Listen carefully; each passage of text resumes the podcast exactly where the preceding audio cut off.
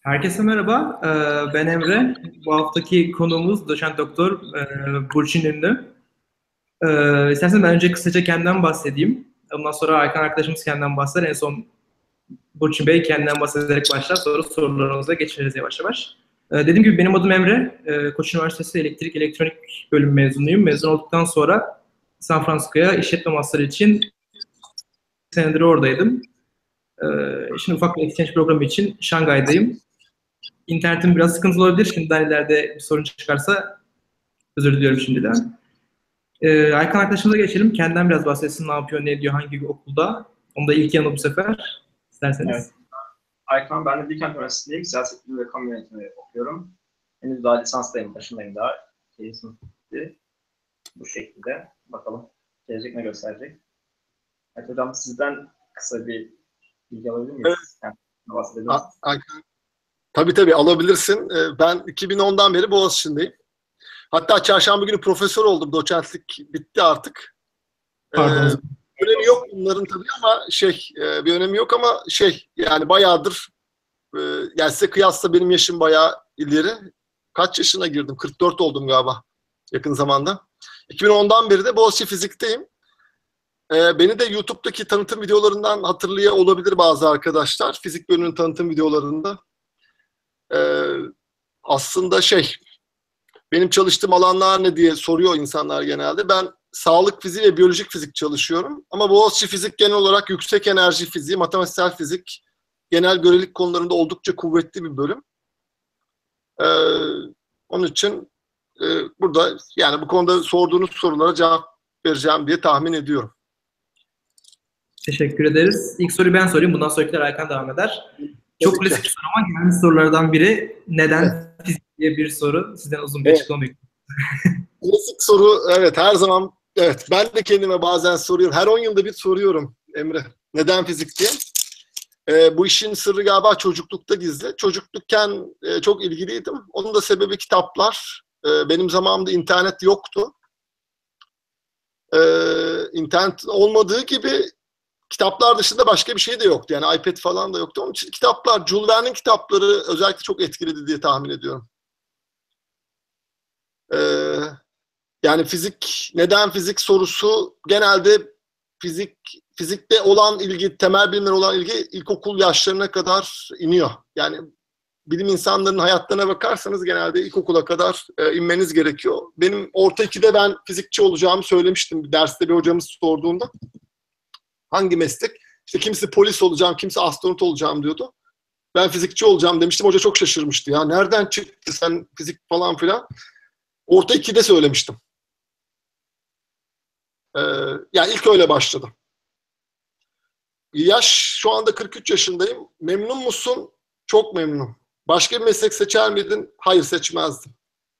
Kesinlikle. Peki hocam e, siz tabii fizikle alakalı, alakalısınız da e, Sizce geleceğin bilimi nedir? Gelecekte e, insanların geçimine veya insanların e, daha iyi bir şart içinde yaşamasına katkı sunacak bilim sizce nedir? O kilit taşı hangi bilim oluşturuyor sizce? Aykan e, şey bu aslında bu soru ilginç bir soru ama öyle bir cevabı tam bunun tabii belli değil. Şöyle belli Artık bilimler birleşmeye başladı. Bilimler arası çalışmalar çok önem kazanmaya başladı. O yüzden tek bir fizik veya kimya veya biyoloji demek çok zor oluyor bence. Evet. Ama bir moleküler biyoloji ve genetikçiye sorsanız o moleküler biyoloji ve genetik der. Kimyacıya sorsanız kimyacı der. Fizikçiye sorarsanız fizik der. Bana sorarsanız bunların hepsi önemli. Şöyle oluyor yani modern bilim insanları bunların hepsi konusunda bir eğitim almış olması gerekiyor. O yüzden fizik bölümlerinde biyoloji derslerinin olması gerekiyor. Biyoloji bölümlerinde fizik derslerinin olması gerekiyor yani interdisiplineri dediğimiz e, disiplinler arası çalışmalar yol gösterecek dünyaya. O yüzden tek bir bilim alanından bahsedemiyoruz artık. E, Birçok bilim alanından yani uzmanlaşmak gerekiyor. Zaten dünyanın evet. kuvvetli laboratuvarlarına bakarsanız bu laboratuvarlarda onlarca insan çalışıyor ve her disiplinden insanlar oluyor. Peki bu soruyu meslek olarak dönüştürsek yani geleceğin mesleği olarak lanse edebileceğiniz veya hani şu meslek gerçekten büyük bir gelişim kaydedebilecek potansiyele sahip dediğiniz bir meslek grubu var mı? Ee, Aykan tabii ben şimdi şuna bakıyorum. Tanıtım videolarına çalışırken de yıllardır bakıyorum. 2010'dan beri bakıyorum. Yani Amerika'daki en çok kazanan mesleklere baktığında bunlar standart. En tepede mühendislikler ve temel bilimler var. Gelecekte de bu değişmeyecek tabii ki. Neden değişmeyecek? İşte enerji büyük bir problem herkes için. Enerji üzerine çalışan insanlar yine önemli yerlere gelecekler. Finans sektörü değişmeyecek. Ama mühendislik ve temel bilimler e, yani Amerika'daki şeylere bakarsanız maaşlara en tepede ilk 10'da fizik var. 9. sırada benim gördüğüm kadarıyla. En çok maaş alan e, mesleklerden bir tanesi fizik.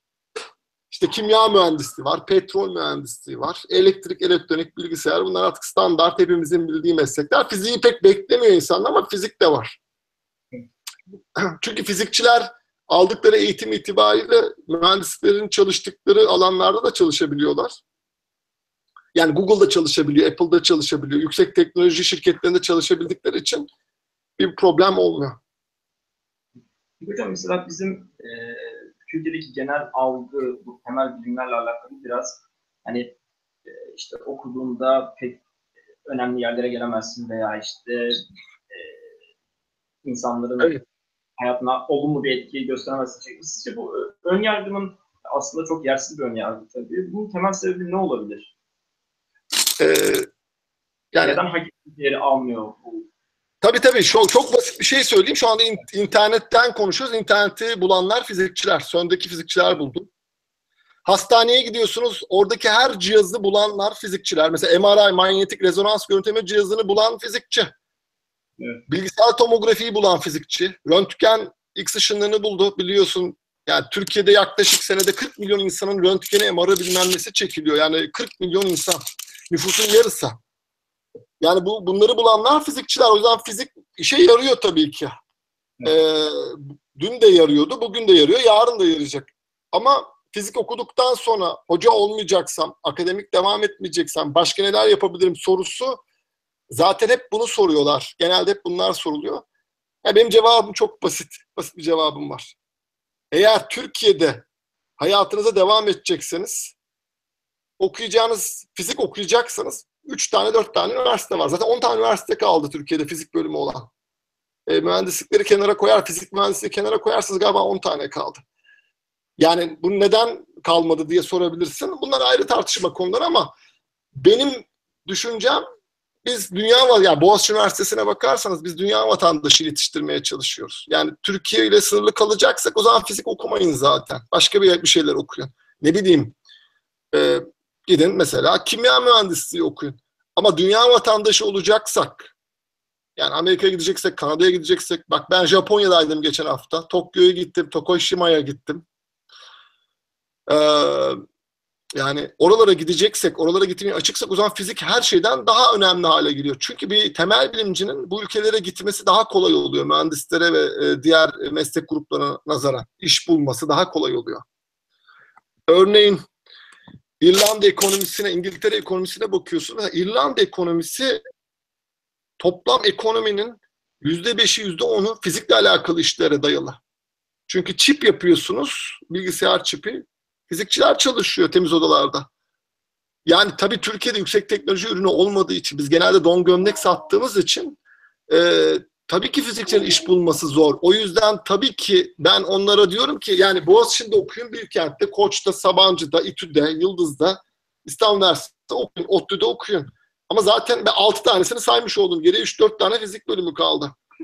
Ee, yani o zaman ne oluyor? Ben diyor Türkiye'de kalacaksınız. Dünyanın geri kalan kısmı ilgilen. O zaman niye zaten fizik okuyorsunuz ki? Fizik okumanıza gerek yok. Yani başka bir şeyle uğraşın.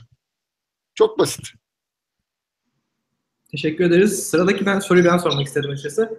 Ee, Boğaziçi Üniversitesi'ndeki, siz Boğaziçi'ndesiniz 10 senedir.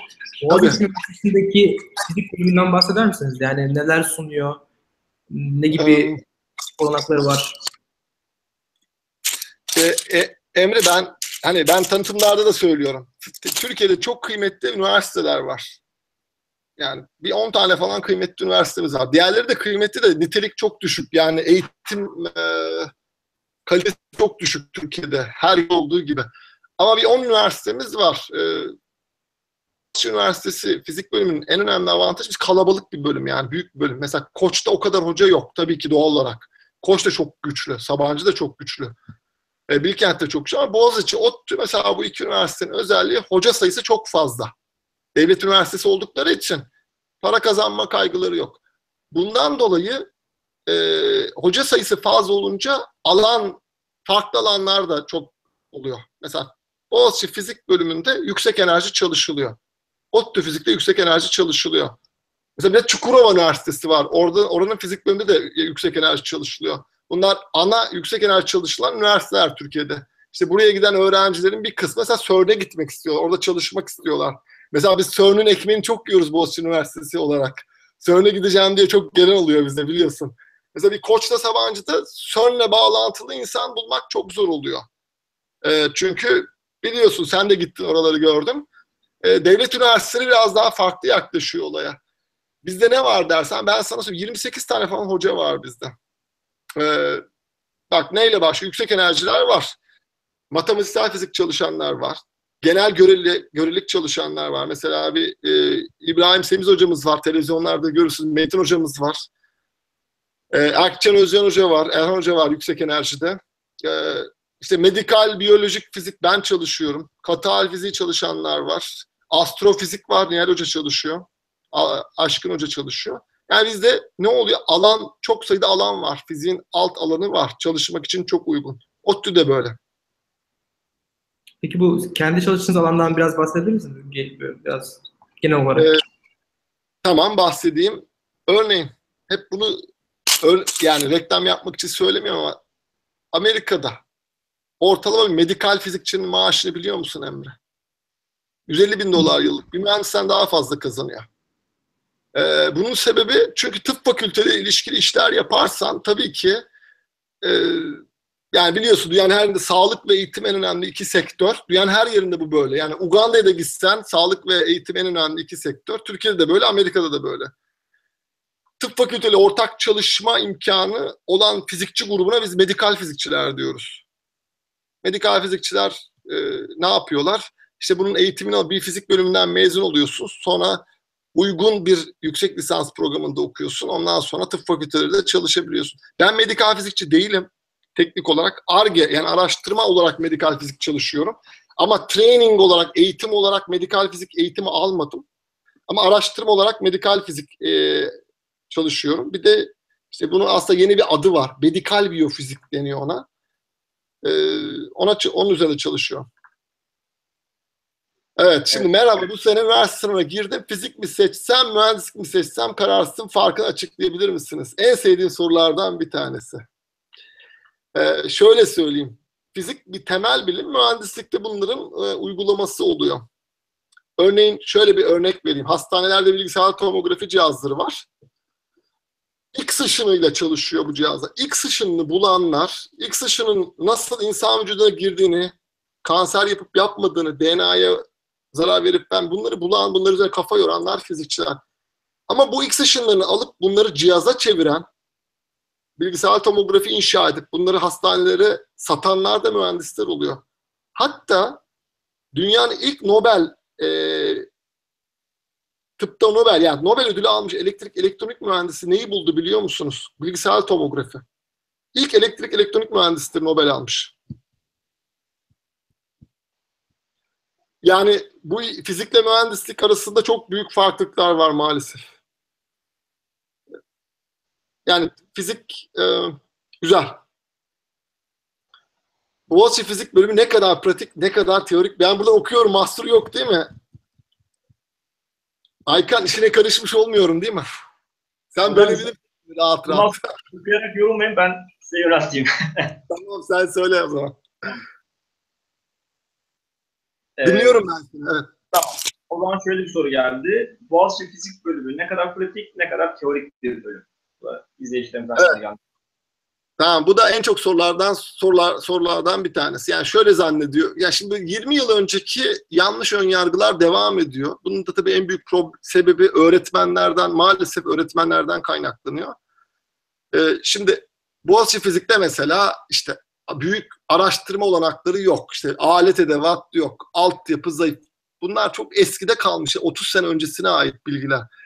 Ne kadar pratik, ne kadar teorik bir bölüm diye bakarsanız bu yani fizik deneysel bir bilim. Deney yapmadan fizik yapamazsınız ki. Yani adı üstünde fizik deneysel bir bilim. Deney yapmak gerekiyor. Pratikle deneyi kastediyorsak evet biz deney derslerimiz var. Ee, ama teorik derslerimiz de var. Matematik bilmeniz gerekiyor. Ee, bazen özel görelilik öğrenmeniz gerekiyor. Modern fizik öğrenmeniz gerekiyor. Ama bir yandan bu alet yani bu teorik bilgilerin e, kullanıldığı aletler de var bizim bölümümüzde. Ama bu aşağı yukarı Türkiye'deki kuvvetli bütün fizik bölümlerinde olan şeyler. Ee, öyle bakarsan e, ne kadar pratik ne kadar teorik bir e, bölüm aslında ben sana e, yani yüzde elli yüzde elli diyebilirim. Evet, hocam bir soru daha var. Ee, yine fizikle alakalı, bölümümüzle alakalı. Hocam medikal fizik sadece sağlıklı görüntüleme üzerine mi çalışıyor diye bir soru geldi. Yok sadece sağlıklı görüntüleme üzerine çalışmıyorlar. E, dozimetri, değil mi? Mesela radyasyon fiziği diye bir şey var. Radyasyon fiziği de çalışabilir. Yani bizim tabii Türkiye'deki medikal fizikçi kavramı biraz daha farklı yurt dışındakinden ama Türkiye'deki medikal fizikçilerin büyük kısmı nükleer görüntülemede çalışıyorlar. Ee, nükleer görüntüleme. Yani şöyle bir örnek verebilirim. Bence en güzel örneklerden bir tanesi bu. Mesela hamile bir kadın trafik kazası geçirdi. Bilgisayar tomografiye girmesi gerekiyor. Ama çocuk için büyük risk yani karnındaki bebek için. Ne kadar doz X ışınına maruz kalması gerektiğini hesaplayabilecek kişi medikal fizikçi. Yani bu yani şimdi iç kanama geçi bir şeyler oluyor. Yani bu bilgisayar tomografiye girmesi gerekiyor ne olup bittiğini görmek için. Yani buna kim karar verecek? Yani ne kadar doz radyasyona maruz kaldı? Çocuk için bunlar e, zararlı mı, riskli mi? Bunlara kim karar veriyor? Hani ben bunları birazcık basitleştirerek söylüyorum ama bunlar medikal fizikçilerin yaptığı şeyler normalde. Peki hocam hastanelerde direkt mesela bu görevi yapan birinci elden medikal fizikçiler var mıdır yoksa bunlar önceden e, Türkiye'de ya Türkiye'yi kendimize kıs, örnek kabul etmeyelim ama Amerika'da öyle olması gerekiyor. Hatta medikal fizik hizmeti veren şirketler var dünyada. Ama biz sadece medikal fiziğe tabii odaklanmayalım. Ee, başka şeylere de odaklanalım. Buyurun efendim. Şimdi e, biyoloji, biyolojik fizik, biyoinformatik, işlemsel biyoloji, biyomedikal ve tüm bunların farkı ne, kesişimleri ne? Biyoloji, biyolojik fizik, evet, evet. işlemsel biyoloji ve biyomedikal. Ya bu neye benziyor? İşte Japonlar, Çinliler, e, Hintliler, Türkler, Yunanlılar bunların farkı ne, kesimleri ne dediğinde işte aynı cevap aynı. Tipler farklı gözüküyor ama genetik olarak herkes aynı sonuçta. Hani bana sorarsanız hepsinin altında fizik yatıyor tabii ki. Atomlar, kuarklar, elektronlar, protonlar. Ee, ya biyolojik fizik dediğin e, yani şöyle söyleyeyim. Biyoloji ile biyolojik fizik arasındaki yani biyolojik fizik dediğiniz nedir? Biyolojideki fizik biyolojideki fizik problemleri ne bakıyor biyolojik fizikçiler. Yani örneğin şunu söyleyeyim. Mesela bir balık neden yüzgeçleri var ve yüzgeçleri neden böyle sallayarak yüzüyor? Bir tane bakteriye bakıyorsunuz, bakterilerin yüzgeçleri yok. Bakterinin kuyrukları var. Bakterinin neden kuyrukları var, yüzgeçleri yok? Bunları açıklamak isterseniz fiziğe gitmeniz gerekiyor. Çünkü fizikçiler oturmuşlar, bunların hesaplarını yapmışlar. Hatta dünyanın ilk biyolojik fizikçisi belki Albert Einstein bile sayılabilir ama ilk biyolojik fizik makalesini yazan kim biliyor musunuz? Schrödinger diye bir adam. Kuantum mekaniğinin kurucusu.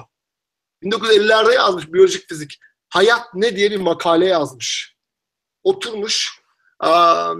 Çok ilginç bir makale. Bulabilirsiniz. Türkçesi yok ama Schrödinger yani Schrödinger denklemini Schrödinger'e kuantum mekaniğin babalarından bir tanesi yazmış. Yani bunlara baktığınız zaman şimdi bir mekanik basit bir cevap vereyim sonra uzatmadan. Bir, bir balığın yüzgeci var, bir bakterinin kuyruğu var. Sebebi sürtünme kuvvetleri. Bizim bildiğimiz lisede, ortaokulda hatta ilkokulda öğrendiğimiz sürtünme kuvvetleri sebebi. Yani bunları fizik bilmeden açıklamanın imkanı yok. Biyolojide bir sürü problemi fizik bilmeden açıklama imkanı maalesef yok.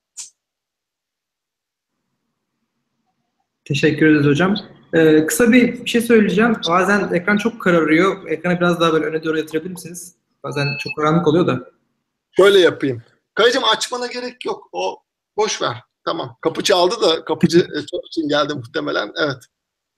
Tamam teşekkür ederim. Bir sonraki Tamam, soruya geçiyorum daha- hemen. Böyle daha iyi mi? Biraz daha. Evet, Tamam. Ee, sıradaki sorumuz sorabilir Erkan. Ee, hocam soru şu şekilde. Lisedeki fizik eğitiminin veriliş şekli ve içeriği hakkında ne düşünüyorsunuz? Sizce müfredattan kaynaklanan sorunlar neler? Aslında biraz da herhalde ilk sorduğumuz ön yargı sorusuyla alakalı sanırım. Ee, yani ya ben tabii kişisel fikrimi söyleyeyim. Türkiye'deki en büyük problem bizde 22 milyon çocuk var. Yani 22 milyon, 18 yaşının altında 22 milyon kişi var. Bu çocuklara nasıl eğitim vereceğiz aynı kalitede? Çok büyük sıkıntı var. Yani bu Amerika'da da aynı sıkıntı var. Yani Amerika'nın nüfusuna bak, Amerika'da da işte pizza skorlarına bakın dökülüyor pizza skorları. Bizimki gibi kötü onların da. Neden? Kalabalığız. Ee, çok fazla çocuk var. Kaynaklar kısıtlı. O yüzden de e, tabii ki e, büyük pro- problemler yaşıyoruz. Herkes aynı kalitede eğitim alamıyor. E, yeteri kadar yani öğretmen kalitesine bakarsanız öğretmen kalitesi de maalesef çok değişkenlik gösteriyor. E, iyi öğretmenlerimiz var. Bir de zorla öğretmen olmuş öğretmenlerimiz var. Müfredata baktık yakın zamanda. Yani işte müfredat konusunda ne düşündüğümü söylemeyeyim. yani gene büyük sıkıntılar var müfredatla ilgili bence. Ee, bir ara müfredatla ilgili ben de çalışmaya çalışmıştım. Beni davet etmişlerdi. Biz Boğaziçi'nden, ODTÜ'den hocalar davet edildi ama onlar sonra devam etmedi maalesef. Ama en azından e, şu anda herhalde iteration süreci var. Yani ne yapıyoruz? O müfredat e, değişecek. Bakacağız, beğenmeyeceğiz, tekrar değiştirecek. Bakacağız, beğenmeyeceğiz, tekrar değiştireceğiz. E, ama e, yani şunu biliyoruz ki Türkiye'de fizik eğitimi kalite olarak çok büyük farklılıklar gösteriyor bölgeden bölgeye. Öğretmenden öğretmen. Özellikle öğretmenler çok fark ettiriyor. Ee, yani bizim çok iyi öğretmenler yetiştirmemiz gerekiyor. Fizik öğre ben sadece fizik için konuşayım. Fizik öğretmenleri yetiştirmemiz gerekiyor. Fizik öğretmeni yet iyi yetiştirmenin yolu da fiziği seven öğretmen olması gerekiyor. Yani motivasyonu yüksek, enerjisi yüksek olacak. Severek yapacak işini. O yüzden biraz maaşları düzeltmek gerekiyor gibi şeyler var. Çok teşekkür ederiz. Ee, sıradaki soruyu ben sorayım tekrardan.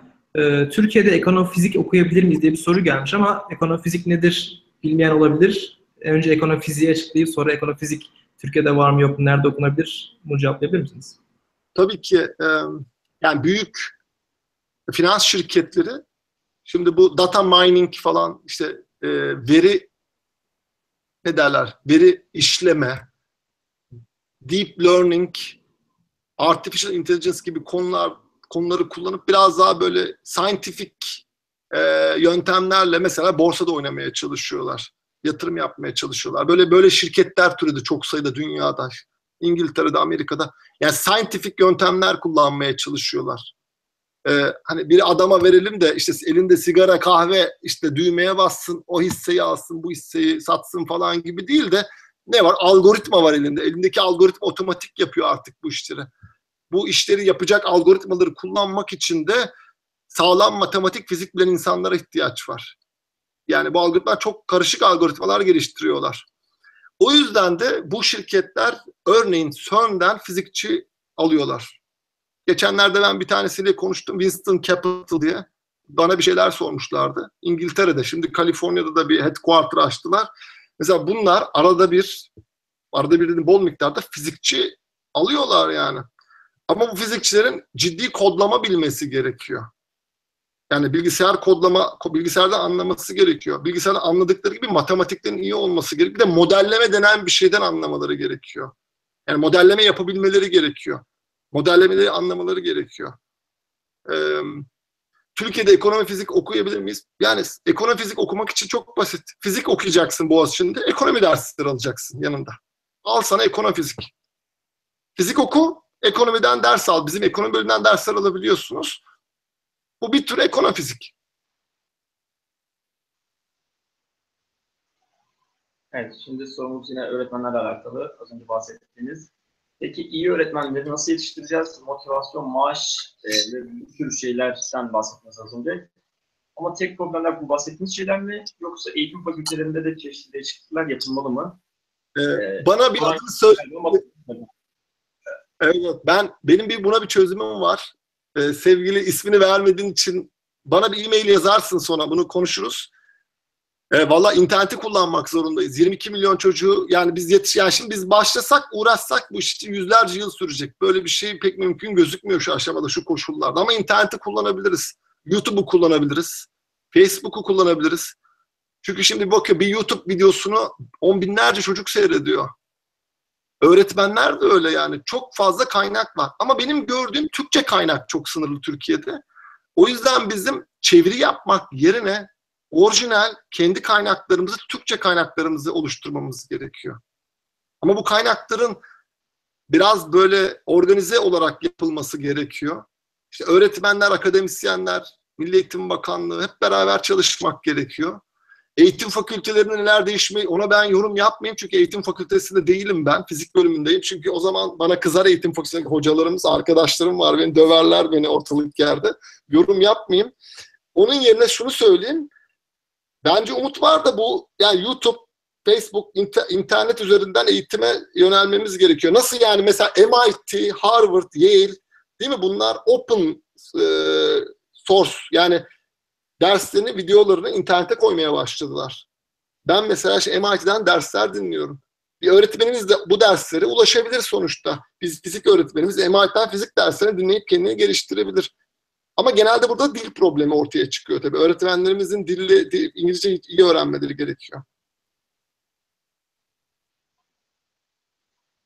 Evet, e, sıradaki sorumuz. Türkiye'deki üniversitedeki fizik bölümlerinin yurt dışındaki muadili bölümlere kıyasla rekabetçi bir eğitim verebildiğine inanıyor musunuz? En azından bahsettiğiniz 6 üniversiteden fizik lisansı alan bir öğrenci dünya üzerinde her üniversitede zorlanmadan yüksek lisansa devam edebilir mi? Sinan Eğilmez'den gelmiş. Sinancığım cevap evet. Ee, ben sana şöyle söyleyeyim. Ben 10 sene Amerika'da kaldım. Her türlü Çinliyi, Hintliyi gördüm. Bir Türkiye'den de gördüm. Yani bir sürü insanla, her milletten insan gördüm. Biz bayağı kuvvetli bir, elit bir nesil yetiştirdik aslında. Şöyle yetiştirdik. Örneğin Amerika'ya bakarsan Amerika'da sadece fizik okuyan binlerce Türk öğrencisi var. İnanamayacaksınız ama binlerce öğrenci var. Doktora, master ve undergrad seviyesinde. Bu rakam 1000 ila 2000 arası şu anda galiba. Fizik okuyorlar bak başka bölümleri söylemiyorum. Fizik okuyan bu kadar öğrenci var. Şimdi bu her ülkenin elinde olan bir fırsat değil aslında. O yüzden Türkiye'ye bakarsanız bunların büyük kısmı, bir kısmı, büyük kısmı demeyeyim. Bir kısmı Türkiye'ye dönüyor. O yüzden Türkiye'de örneğin fizik bölümleri çok kuvvetliler. Her bölüm bu kadar kuvvetli değil. Mesela elektrik, elektronik bölümleri de çok kuvvetli. Fizik bölümleri çok kuvvetli. Dikkat edin dünya çapında bölümler bunlar. Elektronik, elektrik, elektronik ve fizik bölümleri. Neden? Çünkü zamanında buradan öğrenciler temel bilimlerden yurt dışına gitmek elektrik elektroniği bir kenara koyayım. O konuda yorum yapmayayım ama fizik bölümünden gitmesi kolay olduğu için çok fazla iyi öğrencimiz yurt dışına gitmiş. Kendilerini geliştirmişler. Ben de bunlardan biriyim. Bizim Boğaziçi Fizik'te, Koç'ta, Sabancı'da, ODTÜ'de, Yıldız'da, İstanbul Üniversitesi'nde, İTÜ'de böyle bir sürü hocamız var. Bu arkadaşlar geri geliyorlar. Türkiye'ye hoca oluyorlar sonuçta. Ee, biz okuduysak siz de okuyabilirsiniz rahatlıkla. Hiç fark etmez. Geçen sene biz MIT doktoraya, biz her sene MIT'ye, Yale, Harvard'a öğrenci gönderiyoruz. ODTÜ de böyle, Koç da böyle sonuçta. Bir sorun yok. Okuyabiliyorsunuz. Ee, evet. evet. Size bir mesaj gelmiş. tamam. Kemal tamam. Dinliyorum Ay- Aykan söyle. Ee, şu an Direkt ben de okuyayım hocam isterseniz. Ee, Tamam. Ben yazacağım hocam. Size isim vermemek değil. Başkasının bilgisayarındayım yazıyorum. İsmim Kemal. Boğaziçi Üniversitesi'ndeyim. Sevgiler demiş. Bunu da iletelim Kemal, biz. Arada şey yapmayalım. Kemal uğrarsın bana konuşuruz. Benden de sana sevgiler. Bekliyorum haftaya okulda olacağım. Sıradaki soruyu yolluyorum. Evet, sizce Boğaziçi bir gün MIT, e, olacak mı? MIT'den örnek verdiniz soru Ee, hocam e, ben bir şey söyleyeyim mi? Şimdi MIT ile kıyaslıyorlar bizi de. Bir de bize haksızlık ediyorlar. İlk 500'e giremiyor Türk Üniversitesi. MIT'nin yıllık bütçesi ne kadar? Boğaziçi'nin yıllık bütçesi ne kadar? Bizim yıllık bütçemiz 50 milyon dolar.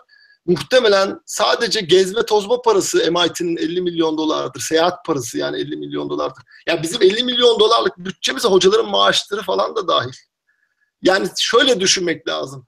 Aslında Boğaziçi, ODTÜ gibi üniversiteler Türkiye'de çok kıymetli kurumlar. Bin tane süpermen gücünde çalışıyorlar. Anlatabiliyor muyum? Yani MIT mesela bir Yale'i Stanford'ı ben şimdi Stanford'a gidiyorum. Bir sene Stanford'da olacağım. Sonra geri geleceğim. Sabbatical'a gidiyorum. Stanford'ın bütçesi milyar dolarlar bütçesi var. Yani biz MIT olmamız için sen bana verirsin yılda 10 milyar dolar. Ben MIT olurum. Sana söylüyorum çok kolay benim için. Ben ne yaparım biliyor musun? Bana 10 milyar dolar verirsen MIT'nin bütçesi kadar para. MIT biraz abarttım o kadar olmayabilir ama 10 milyar, ben sana 1 milyar dolar diyeyim. Hadi 1 milyar, 1 milyar dolar ver bana. Ben dünyadaki en iyi 100 tane hocayı buraya getiririm. Yanlarında 10'ar tane öğrenci koyarım Türkiye'den. 15-20 yılda kendi canavar gibi neslimizi yetiştiririm. Ama bana senede 1 milyar dolar vermeniz gerekiyor. O zaman MIT'den de iyi bir üniversitemiz olabilir. Evet, gençliğimizin bu alandaki ilgisini arttırmak için neler yapabiliriz? Sanırım fizikle Evet. alakalı. Evet. E, Valla bence gençliğimizin ilgisi bayağı iyi. Çünkü şimdi 22 milyon çocuğun 22 milyonda fizik hayranı olmak zorunda değil. Dünyanın hiçbir yerinde böyle değil. Ben sana söyleyeyim 22 milyon çocuk varsa bunların 2 milyonunda değil bana 200 bin tanesi ilgili olması yeterli. 200 bin tane ilgili çocuğa ihtiyacımız var. Hani 200 bin fazla geliyorsa bırakalım 20 bin tane olsun. Ee, yani ilgi aslında Türkiye'de var. Çok şaşırtıcı şekilde insanların bilime çok ilgisi var Türkiye'de. Çok saygı duyuyorlar. Ben öyle düşünüyorum. Sadece kaynak eksikliğimiz var. Kaynak eksikliği olduğu için e, insanlar doğru şeyleri doğru kaynaklardan öğrenemiyorlar. O yüzden Türkçe kaynaklara ihtiyacımız var. İngilizce kaynak yetmiyor bize. Çünkü herkes İngilizce kaynak anlayamıyor. Google Translate de kullanmakla olmuyor bu işler. İyi kaynaklara, kaliteli kaynaklara ihtiyacımız var. Uygun bir soru. Hocam selamlar. Yanlış anlamazsanız biraz da kişisel bir soru olacak. Sizin gibi yurt dışında MS, PhD yapan insanlar ABD'de çok yüksek meblağlar kazanma imkanına sahipken neden Türkiye'ye yurda geri dönüş yapıyor? ODTÜ'de çok saygın değerli öğretim elemanlarımız var. Nedenini merak ediyorum. Hocam e, ODTÜ'de evet mesela çok ben de çok ben de ODTÜ fizik mezunuyum zaten 96 şey e, ODTÜ'de öyle yani Türkiye'de çok değerli insanlar var. Cevap çok basit. Biz para para çok benim hiçbir zaman para ilgimi çekmedi. Cevap o.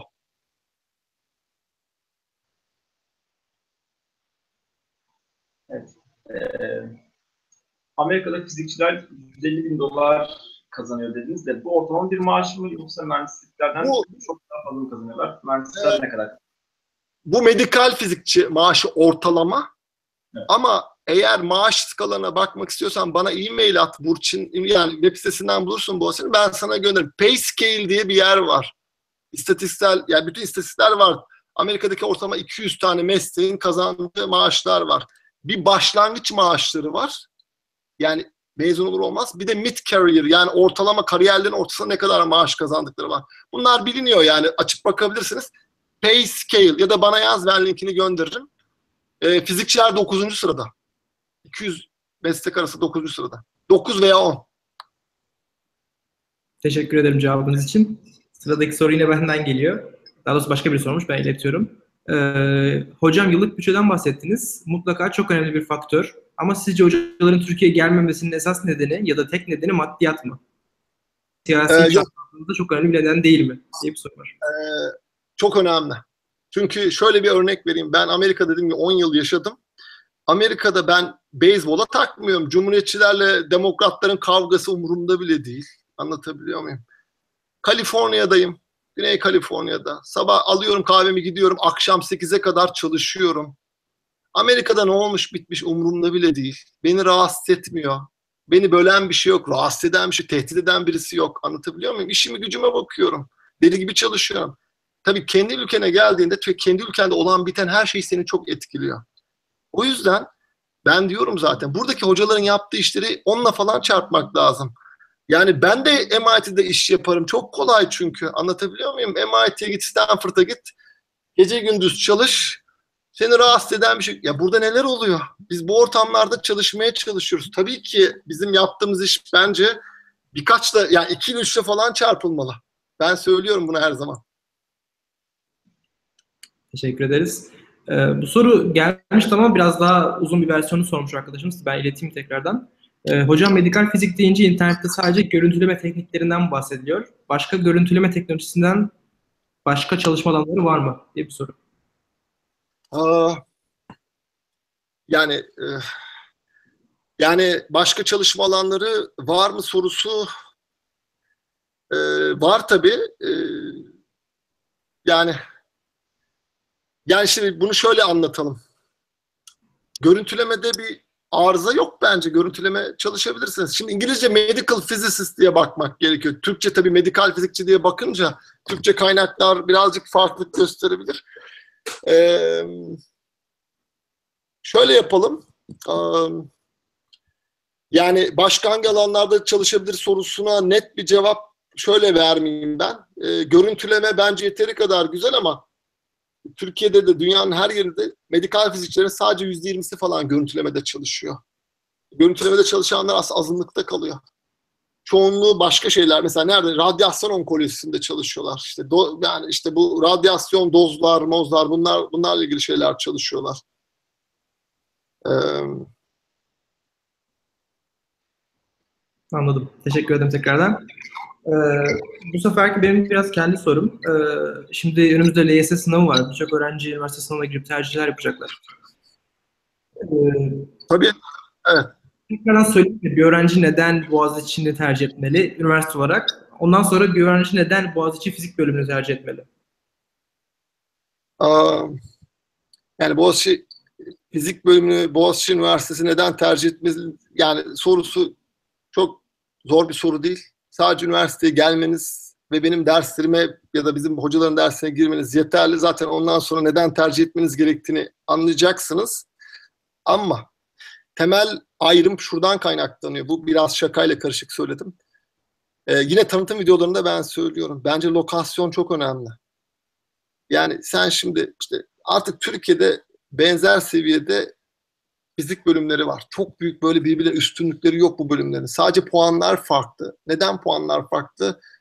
Bence haksızlık var. Yani sonuçta mesela ODTÜ fiziğin ODTÜ fizik çok iyi bir bölüm bence. Neden puanı düşük? Türkiye'de çünkü fizik bölümlerine ilgi azaldı çok. Ondan oluyor. O yüzden ODTÜ, Boğaziçi, Koç, Sabancı, işte Yıldız, İTÜ, İstanbul Üniversitesi bunların tercihini yap, Ankara Üniversitesi tercihini yaparken üniversiteleri gezmek gerekiyor. Hangi şehirde bu üniversiteler? Nerede lokasyonları? Bunlara bakmak gerekiyor. Çünkü devlet üniversitelerinin çoğunda zaten iyi fizik bölümleri yok. Çünkü fizik bölümleri kapandı. Geriye dediğim gibi 10 tane falan fizik bölümü var. Bir şey daha söyleyeyim. Bunu söyleyecektim. Özellikle söylemek istedim. Artık bölüm seçmekten çok üniversite seçmek önemli. Bunu anlamamız gerekiyor. Çünkü dünyanın her yerinde bir bölüme girdikten sonra Caltech'e gittin, MIT, Harvard'a gittin, Berkeley'e gittin. ODTÜ'ye geldin, Boğaziçi'ne geldin. Bölüm değiştirebiliyorsun. Çünkü yeterince çalışırsan bölüm değiştirebilirsin. Çünkü insanlar doğru kararlar bazen yanlış kararlar veriyor. Yanlış bölümlerde okuyorlar. Çünkü yanlış yönlendiriyorlar. Ama en önemli şey hangi üniversitede okudunuz? Maalesef o önemli. O üniversite içinde zıplamak daha nispeten kolay oluyor. Ama sonradan o üniversiteden başka üniversiteye geçmek daha zor oluyor. Ondan sonra tekrar sınava girmeniz gerekiyor. O yüzden de her sene 2 milyon üniversitesi öğrencisi LYS'ye uyduran 1,5-2 milyon. Bunların yaklaşık %25'i ikinci kere sınava girenler. ikinci veya üçüncü kere en az sınava girenler. Neden? E çünkü mutsuz insanlar. Onun için. Anladım. Teşekkür ederim. Bu sorunun devamı olarak Boğaziçi Üniversitesi'nde bölüm değiştirmek, yatay geçiş ne kadar kolay veyahut da yapılabilen bir şey mi? E, YÖK'ün bir yönetmeliği var. O yönetmeliği ben Facebook'tan paylaşmıştım. Tekrar e, yani bir takım yönetmelikler var ama şunu söyleyeyim. Mesela fizik bölümünden elektronik bölüme zıplayamazsınız. Eğer sınavı kazandığınızda puanınız zaten elektronik bölümünü tutmuyor ise çıkar öyle olmaz. Ama elektronik bölümünden fizik bölümüne geçiş yapabilirsiniz. Çünkü puan olarak daha yukarıda olduğu için. Ama şunu yapabilirsiniz. Ee, fizik bölümünde okurken uyduruyorum bir mühendislikten dersler alabilirsiniz. Fizik bölümünü bitirirsiniz, mühendislikte yüksek lisans yaparsınız. Abartırsınız, doktoranızı mühendislikte yaparsınız. Veya bizde olduğu gibi çift ana dal programları var. Bu artık modern, bütün modern üniversitelerde ağır, ağır olarak kullanılan bir yöntem. İyi öğrenci seçmek, e, e, çekmek için. Çift ana dal programlarının temel amacı zaten bu. Yani bir mühendislik okuyan insan ben neden fizik bölümüne geçmedim ki diye üzülmüyor artık. Bir de fizikle çap yapıyor. Böylece iki bölümü birden okuyor. Anlatabiliyor muyum? Bizim Boğaziçi Fizik'te senede 50 kişi alıyoruz. Şu anda 40 tane çift anadal öğrencimiz var. Yani inanılmaz sayıda çift anadal öğrencimiz var. Neden? Çünkü bu öğrencinin önemli bir kısmı aileleri işte ya gidin elektronik okuyun ne yapacaksınız fizikte? İşte fizikte gelecek yok denildiği için oralara yönlendirilmiş öğrenciler ve fizik okumak istiyorlar ve bir kısmı gerçekten bu öğrencinin büyük kısmı çok mutlular fizik okudukları için.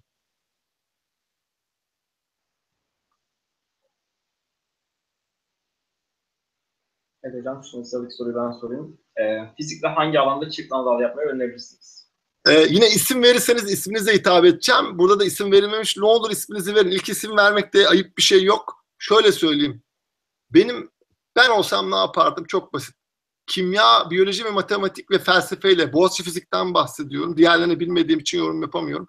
Boğaziçi fiziğe gelirseniz felsefe, kimya, biyoloji ve matematikte çift anadal yapabilirsiniz. Örneğin matematikle yapan var. Az ama var. Felsefeyle yapan az ama var. Kimya pek görmüyorum. Kimyayı çok beğeniyorum. Yani kimya ile çift anadal yapmanın çok değerli bir şey olduğunu düşünüyorum. Biyolojiyle de yapmanın çok kıymetli bir şey olduğunu düşünüyorum. Neden? Çünkü mezun olduktan sonra zıplamak kolay oluyor başka bölümlere. Yani iş bulma, iyi üniversitelerde iyi pozisyonlara geçmek için daha fazla seçeneğiniz oluyor. Yani kimya ile yüksek lisans yani kimya ile e, çift ana dal yapmak olağanüstü oluyor. Bence çok güzel ama yok da bize çok rastlanan bir şey değil. Zor olduğu için, çok fazla ders olduğu için. Şimdi soru e, lisanstan sonrası ile alakalı. Avrupa'da fizik master için nereleri önerirsiniz? Ee, Valla Avrupa'da fizik master için neler önerirsiniz sorusunun cevabı açacaksınız. Bir tane rankinglere bakacaksınız. Yani böyle bir sürü web sitesi var. Avrupa'daki rankinglere bakacaksınız. Şöyle. Yine ülke çok önemli. Ben olsam eğer neşeli, sosyal bir insan İtalya'ya gidin diyeceğim. İtalya'da maalesef çok parasal olarak çok rahat değiller. İspanya'ya gidin derim. Öyle bir problem olabiliyor. Genelde bizden gidenler Almanya'ya, Hollanda'ya ve İngiltere'ye gidiyorlar. Çünkü buralar anlaşılan e, daha ekonomik olarak yani temel bilimlerde daha kuvvetliler, daha çok yatırım yapmışlar. Öğrencilere daha açık oluyorlar. Fizikten bahsediyorum sadece. Çoğunluk Almanya, İngiltere ve Hollanda'ya gidiyor. Fransa'ya gidenler genelde az, Fransızca bilmediğimiz için. Öyle.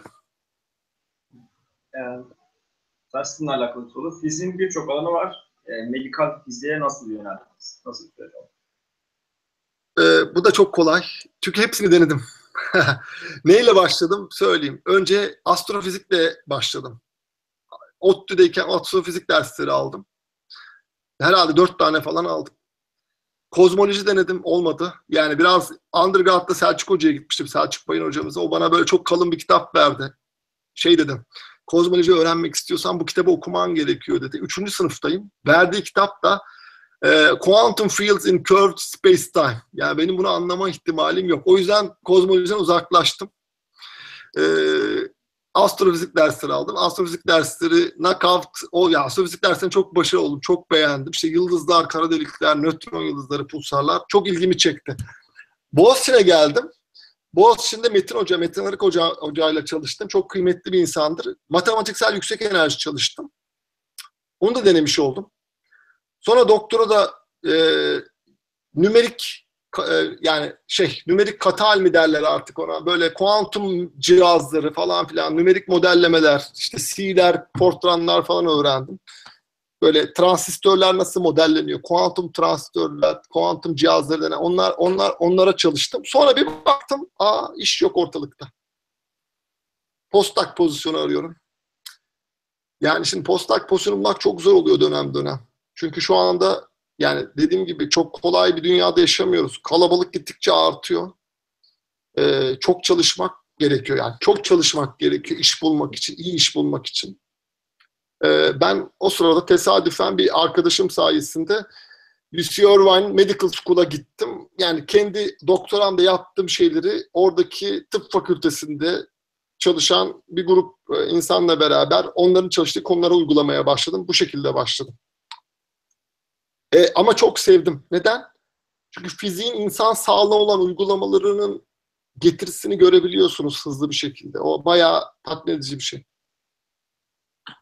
Evet, şimdi sizinle daha önce Facebook'tan konuşan bir arkadaştan geliyor soru. Fizik lisansı üstüne matematik çapı ne kadar zordur?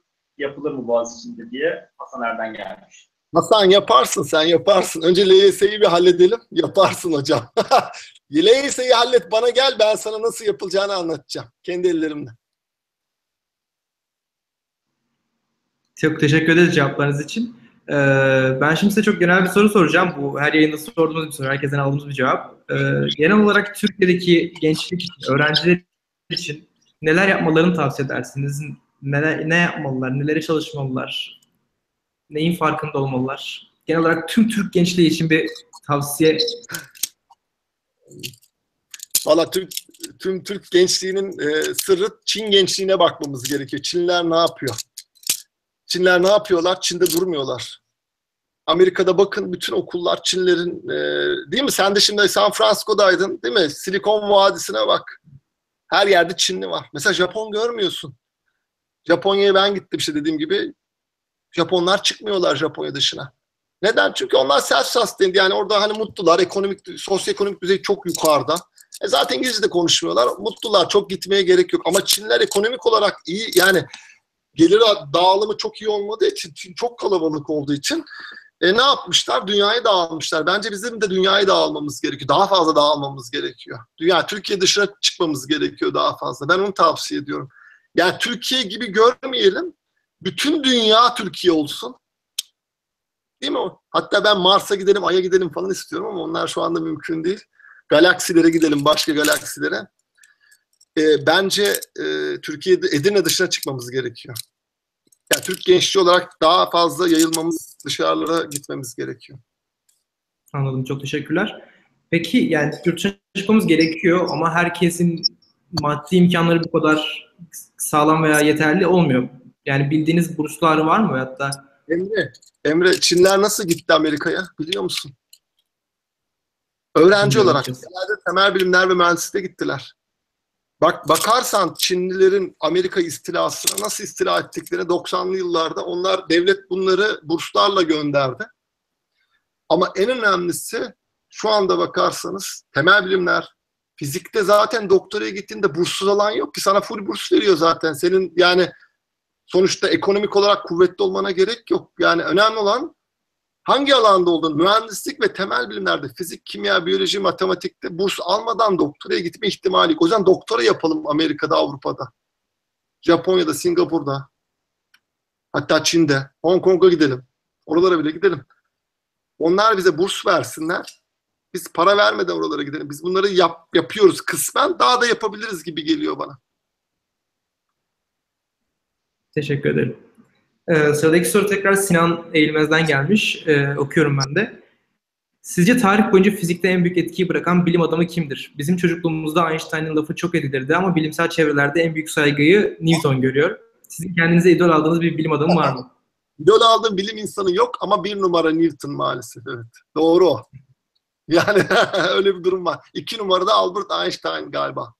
Evet. Newton çünkü insanların yaşadıkları e, or, yani yaşadıkları devre bakmak gerekiyor. O devirde o devire kıyasla ne iş başardıklarına bakmak gerekiyor. E, çok önemli bir iş başarmış. Yani çok radikal değişiklikler oldu. Çünkü Newton'un yaptığı işin etkileri sosyal bilimlere bile bulaştı. Yani sosyal bilimler bile etkilendi Newton'un yaptıklarından.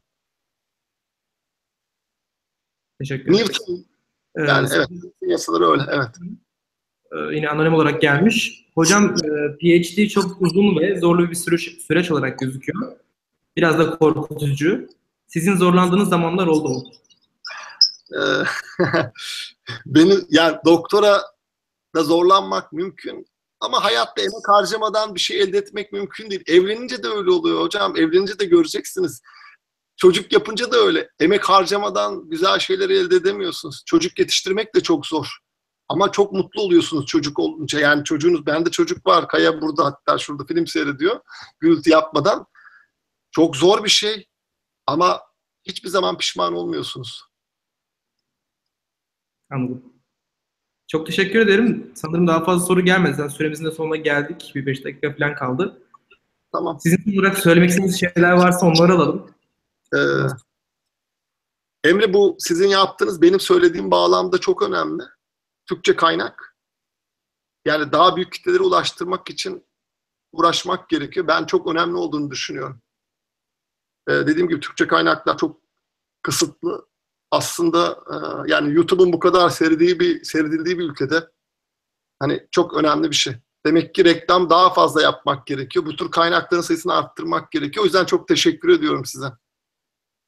Biz çok teşekkür ederiz katıldığınız için. Ee, kapatmadan önce ben birkaç bildiri yapayım isterseniz. Ee, bizi, yazan- bizi izleyen herkes takip edebilirse Facebook YouTube üzerinden bundan sonraki yayınlarda daha fazla katılımcı sayımız olur ve daha çok kişiye ulaşırız diye düşünüyorum. Ee, önümüzdeki iki hafta içinde e, bu sıra fizikten gidiyoruz. Ee, Doktor Burçin Mutlu Pakdil var. Ee, kendisi astrofizik fizik üstüne konuşacak. Şu an e, As- e, Arizona Üniversitesi'nde çalışmana devam ediyor. Ee, daha çok e, bilim dünyasında kadınların yolun açılması için çeşitli platformlarda aktif çalışmaları yönetiyor, yürütüyor. Çok başarılı bir bilim kadını kendisi. Ee, iki hafta sonra astrofizik ile ilgilenen varsa yani şiddetle izlemesini tavsiye ederim. Tavsiye ederim. Size tekrardan çok teşekkür ederim destekleriniz için. Çok teşekkür hocam. Değerli vaktinizi ayırdınız. Aykan çok teşekkür ederim. Çok memnun oldum tanıştığımıza. Başarılar. Sağ olun. Çok teşekkürler. Çok hafta teşekkürler. görüşmek üzere. Herkese iyi akşamlar. İyi akşamlar.